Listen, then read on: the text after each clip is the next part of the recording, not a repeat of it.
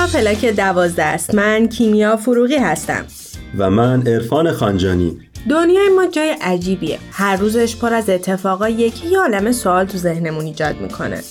مثلا اینکه چرا زندگی می‌کنیم رسالت ما تو این دنیا چیه؟ اصلا چطور می‌تونیم دنیا رو به جای بهتری تبدیل کنیم برای زندگی؟ تو پلاک دوازده قرار من و عرفان به دنبال جواب این سوال ها بریم. دقدقه هایی که با وجود زندگی های مختلفی که داریم نقطه مشترک هممونه. البته در کنار شما. با هم صحبت کنیم یاد بگیریم و خلاصه با هم بگیم و بشنویم و سعی کنیم دست تو دست هم دنیای شلوغ پلوغ این روزامون رو حتی اگه شده یکم بهتر کنیم. چون ما باور داریم برای ساختن این جهان بزرگ باید اول از خودمون شروع کنیم. قسمت جهانی دیگر در دستهای ما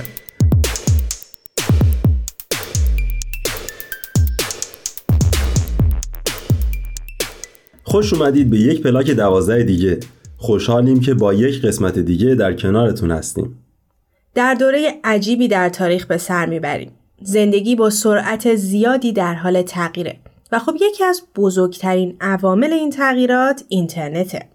نقش اینترنت انقدر توی زندگی ما زیاده که می‌تونیم بگیم یک عضو جدا نشدنی از ما شده.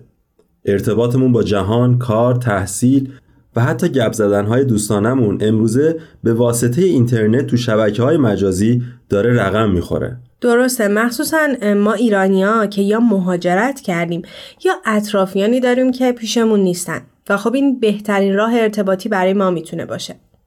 ولی وقتی از اثرات شبکه های مجازی و اینترنت تو گوگل search می‌کنیم اکثرا با مقالاتی روبرو میشیم که در این مورد نظرات منفی دارن. همیشه هم عده‌ای هستن که از این جلو رفتنه میترسن و نسبت به این ارتباط مجازی دل خوشی ندارن. یک جورایی انگار این وسط موندیم که وجود اینترنت به جامعه امروزی لطمه می‌زنه یا باعث پیشرفتش میشه. قبل از اینکه بیشتر به این موضوع بپردازیم از چند تا جوون پرسیدیم که تاثیرگذاری رسانه ها و شبکه های اجتماعی روی افکار و در ادامه اقدامات فردی و جمعیشون به چه صورت بوده؟ بریم و با هم بشنویم.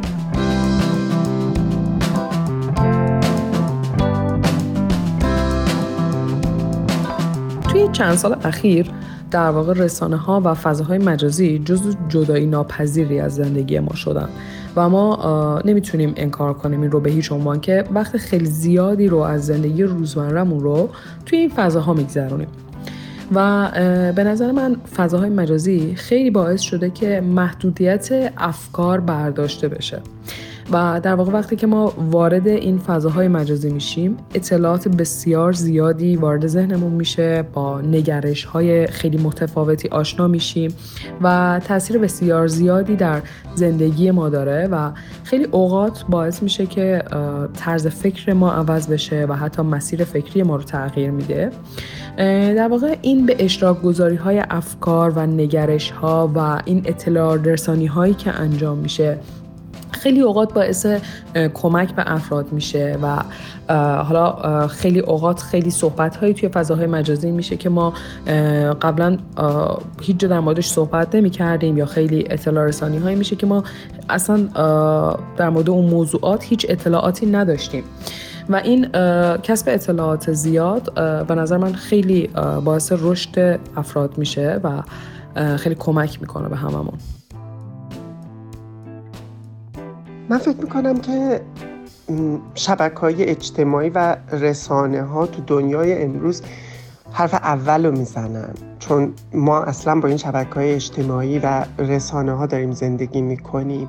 سلیقه خودمون و افکار خودمون و عقاید خودمون رو به دیگران نشون میدیم با چیزهایی که به اشتراک می‌ذاریم تو شبکه های اجتماعی. و همینطور اونها هم می‌تونیم افراد رو بشناسیم با دیدن اونچه که دنبال می‌کنن تو شبکه های اجتماعی اون چیزی که می‌بینن اون چیزی که نظر میدن راجبش و خب رسانه هم همیشه نقش مهمی داشته تو فرهنگ سازی شکستن تابوها و توی انتقال صدای مردم اگر رسانه مردمی باشه. و من فکر می‌کنم خیلی خیلی اهمیت داره مخصوصا تو دنیای امروز که اصلا دنیای ارتباطات اینترنت شبکه های اجتماعی و این تلفن های اسمارت و رسانه ها تو دنیای آزاد بسیار فعالیت می‌کنن و سعی می‌کنن که اخبار و خبرهای دنیا رو به یک نقطه از دنیا رو به گوش باقی دنیا برسونن به جاهای دیگه برسونن و به نظر من خیلی مهمه خیلی مهمه. من هم معمولا یعنی بیشتر زندگیم کارم شغلم اینطوریه که از شبکه اجتماعی و رسانه خیلی استفاده می‌کنم برای تولید محتوا و انتقال اون محتوا به دیگران. به نظر من شبکه های اجتماعی یک جزء لاینفک زندگی همه ما هست در شرایط کنونی. در زمینه اجتماعی در زمینه اقتصادی موضوعات آموزشی بسیار بسیار می‌تونه به ما کمک بکنه. ولی در تمام مواردی که گفتم اعتقاد دارم که باید آگاهانه و هدفمند ازش استفاده بکنیم و سعی کنیم در راستای اهداف خودمون ازش بهره ببریم.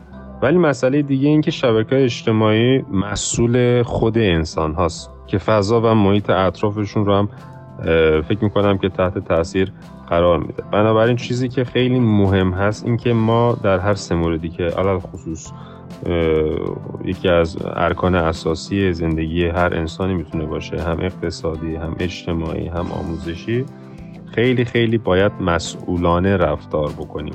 اگر که شبکه اجتماعی و رسانه اجتماعی در اختیار من هست باید خیلی مواظبش باشم باید خیلی مراقبش باشم مراقب چیزی که من اونجا به اشتراک می‌ذارم چیزی رو که من انتقال میدم. خیلی باید مسئولانه باشه. چون محصول من می‌تونه باعث خوشحالی شادی شاید پیشرفت کسی بشه. شاید هم نتیجه عکس داشته باشه.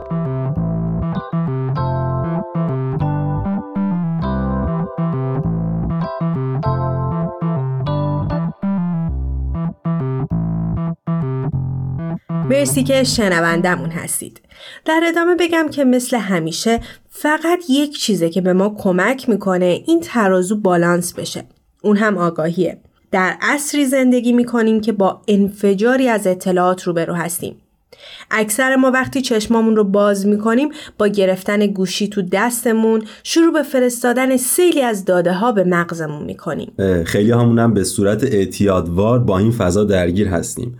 انگار که این موبایل یه تیکه از بدنمونه. به طوری که این روزها تمرکز داشتن روی یک کار و کنار گذاشتن این عادت چک کردن گوشیمون یک دستاورد به حساب میاد.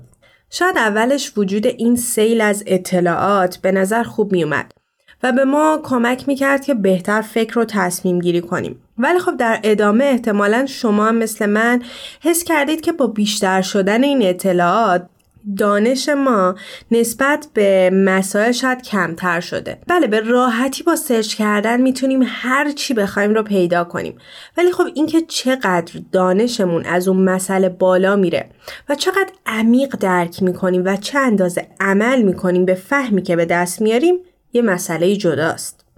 وجود اطلاعات به تنهایی بدون دانش و بدون اینکه فکر و خردی پشتش باشه به خودمون که هیچ. به جامعه هم هیچ کمکی نخواهد کرد. ولی خب اگر در نظر بگیریم که همه اینها وسیله هست که بشر به دنبال چیزهایی که می‌خواد بره می‌تونیم یک پرسش ایجاد کنیم که اصلا این حجم از اطلاعات چه فایده ای می‌تونه داشته باشه و فضای مجازی چه کمکی می‌تونه به ما کنه؟ با هم نظر کارشناسمون رو در این باره میشنویم.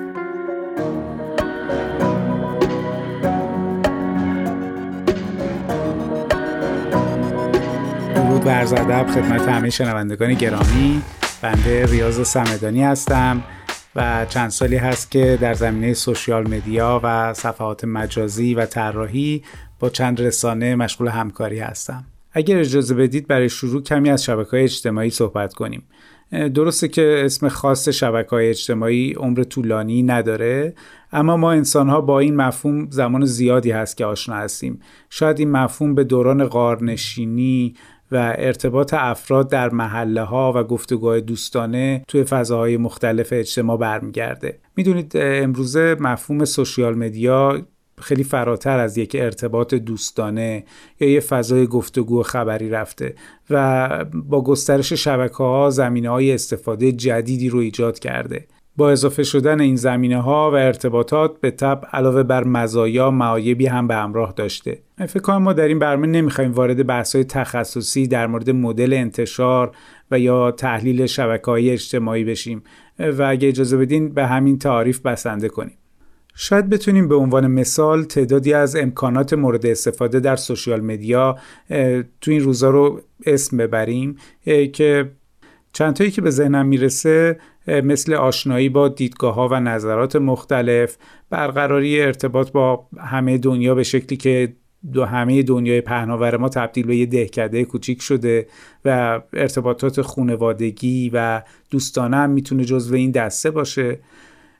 افزایش آگاهی از اتفاقاتی که در گوش و کنار دنیا در حال رقم خوردنه مثل شبکه های خبری که حتما زیاد دنبال می‌کنیم. آموزش های مختلف به صورت آنلاین و تبادل یادگیری ها می‌تونه یکی از این دسته ها باشه و محیطی که برای تجارت و معرفی کالا و خدمات هم باز یکی از این دسته های مورد استفاده در سوشیال مدیا هست. فکر کنم این لیست رو می‌تونیم نبندیم چون به تعداد کاربران این شبکه ها می‌تونه موارد استفاده متفاوت باشه و شاید بد نباشه از مخاطبین این برنامه بخوایم تجربیاتشون رو برای اون بنویسن. یعنی بگن که چه امکاناتی فکر می‌کنن در سوشیال مدیا در این روزها قابل استفاده است. حالا در زمینه هایی که نام بردیم در هر کدوم می‌تونه کلی نکات مثبت و سازنده باشه و هم کلی نکات منفی و مخرب. به نظرم برای استفاده صحیح از سوشیال مدیا ما نیاز به آگاهی داریم. تا بتونیم از این ابزارها برای مقاصد سازنده مثل ساختن اجتماعی مبتنی بر اصول انسانی و بالا بردن کیفیت زندگی اجتماعیمون کمک بگیریم. انتشار تجربیات مفید از فعالیت ها و ایجاد آگاهی از روش های نوین و همینطور تبادل ایده ها هم می‌تونه از این مزایا باشه. شاید بعد نباشه مثال هایی در این زمینه بزنیم که فکر کنم شنوندگان برنامه شما هم می‌تونن در این زمینه به ما کمک کنن. یکی از شبکه های اجتماعی که من شخصا دنبال می‌کنم و علاقه دارم صفحاتی در مورد محیط زیست و تجربیاتی در مورد کم کردن زباله خونگی هستن توی همین زمینه با دیدن اقدامات افراد مختلف و مطالعه توی سوشیال مدیا ایده خوبی به دست آوردیم و سعی می‌کنیم توی خونمون تا جایی که ممکنه نکات محیط زیستی که یاد می‌گیریم رو رعایت کنیم. شاید یکی دیگه از فضایی که بخوایم نام ببریم و یکی از فضاهایی است که در سوشیال مدیا خیلی مورد توجه قرار می‌گیره بخش آموزش و انتقال تجربیات آموزشی هست. اگر ما آگاهی کافی در زمینه شبکه های اجتماعی رو به دست بیاریم و بدونیم چه ابزار قدرتمندی برای ایجاد تغییر در دست داریم دیگه وقتشه که دست به کار بشیم و نقشمون رو تو پیشرفت خودمون و جامعه اطرافمون ایفا کنیم. توی یه مقاله تحقیقی که در جولای 2022 منتشر شده بود اشاره شده که در جهان حدود 4.7 میلیارد نفر از شبکه های اجتماعی استفاده می کنند که گروهی که مورد بررسی قرار گرفته بودند به صورت میانگین روزی 149 دقیقه یا دو ساعت و 29 دقیقه توی شبکه های اجتماعی زمان میگذرونند. این آمار به ما کمک می‌کنه تا نقش و تاثیر رسانه ها رو توی شبکه های اجتماعی و زندگی روزمره با دقت بیشتری مورد بررسی قرار بدیم. مثلا ایجاد گروه هایی که از این فضاها برای انتشار ایده ها و افکار سازنده استفاده می‌کنن خیلی مهمه و می‌تونه به گسترش فرهنگ استفاده کمک کنه. یادم میاد توی ویدئویی که از یکی از شبکه های اجتماعی منتشر شده بود نشون می‌داد چطور جوونا و نوجوانای یک روستا با استفاده از روشی که دونه های گیاهان رو به صورت توپک های گلی درست می‌کردن و برای مبارزه با فرسایش خاک با کمون هایی که خودشون ساخته بودن اونا رو به اطراف پرت می‌کردن تا تبدیل به درخت بشن. یا در یکی از محله ها نوجوان ها کتابخونه سیار را انداخته بودند و به همسایه ها و محلشون برای بهتر شدن محله کمک می‌کردن. اینها می‌تونه تجربیاتی باشه که از طریق social media منتقل بشه و تحول ایجاد کنه توی مناطق. فقط در مورد استفاده از social media یه نکته است که فکر کنم باید بهش توجه کنیم. اینه که برای مثال باید حواسمون باشه که social media نباید جایگزین اجتماع واقعی ما بشه و جامعه سازی و کمک به بهتر شدن جوامعمون توی ارتباطات حقیقی شکل می‌گیره و سوشیال مدیا نمی‌تونه جایگزین اون بشه بلکه می‌تونه ابزاری برای تسهیل ارتباطات ما بشه امروزه جوانترها به دلیل آشنایی بهتر و بیشتر با ابزارهای دیجیتال بیشترین کاربرای سوشیال مدیا هستن و با خلاقیت هایی که دارن از این بستر استفاده بسیار خلاق و جدیدی رو انجام میدن که می‌تونه مسیر یادگیری آینده باشه و پتانسیل های زیاد شبکه اجتماعی رو برای ما آشکار کنه.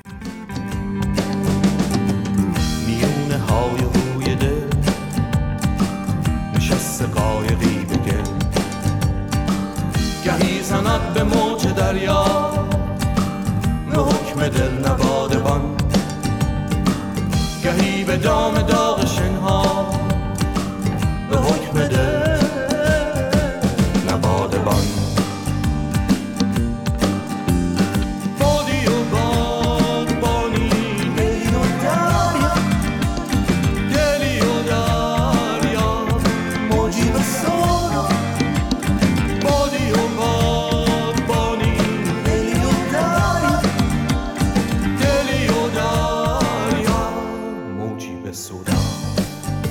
شما شنونده پلاک دوازه هست تو اول صحبت های ریاض جان این برام جالب بود که درسته که از تولد فضاهای مجازی زیاد نگذشته اما ما هزاران سال هست که درگیر یا بهتره بگم محتاج به ارتباط با هم دیگه ایم.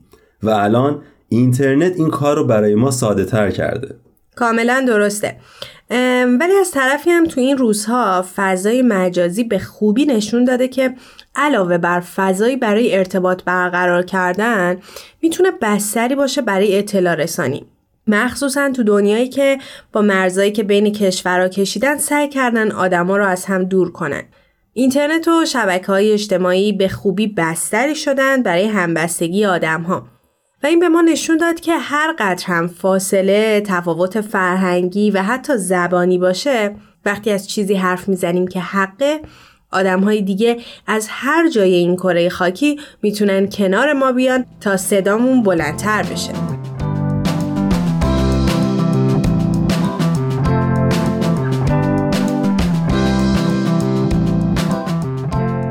داریم کم کم به آخرهای برنامه نزدیک میشیم. وقتی راجع به فیلم هایی در مورد اینترنت و فضای مجازی هست سرچ کردیم فهمیدیم که تقریبا همه فیلم هایی که ساخته شده به قسمت های منفی و نقد فضای مجازی پرداخته. البته همچون غیرقابل پیش بینی هم نبود. چون بالاخره اگر بلد نباشیم چطور استفاده کنیم ازشون نیمه خالی لیوان بیشتر از پرش میشه. برخلاف فیلم و سریال ما کتابی پیدا کردیم که شاید خوندنش آگاهی لازم برای استفاده از اینترنت رو تا حدودی بهمون بده. کتاب مجموعی مقالات. اخلاق اطلاعات و فضای مجازی نوشته رافائل کاپورو برگرفته از مقالات مختلفی هست که در این زمینه می‌تونه به ما کمک کنه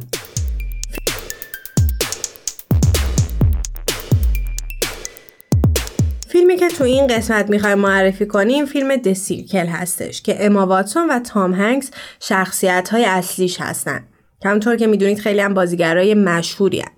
این فیلم سعی داره تا از خطرات فضای مجازی بگه و دیدنش هم برای افراد بالای 13 سال مناسبه. I am a believer in the perfectibility of human beings. When we are our best selves, the possibilities are endless. At the circle, there isn't a problem that we cannot solve. We can cure any disease and we can end hunger. این قسمت هم به پایان رسید. ممنون که شنونده ما بودید. منتظر نظرات و پیشنهاداتتون هستیم. شما می‌تونید ما رو در تارنما، تلگرام و از تمامی پادگیرها دنبال کنید.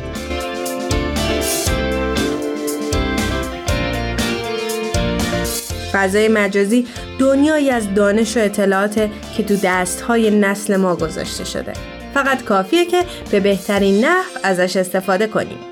امیدوارم تا تونسته باشیم با ساختن این برنامه شما رو یک قدم به آگاه تر شدن نزدیک کنیم. تا برنامه بعد خدا نگهدارتون. تهیه شده در پرژن BMS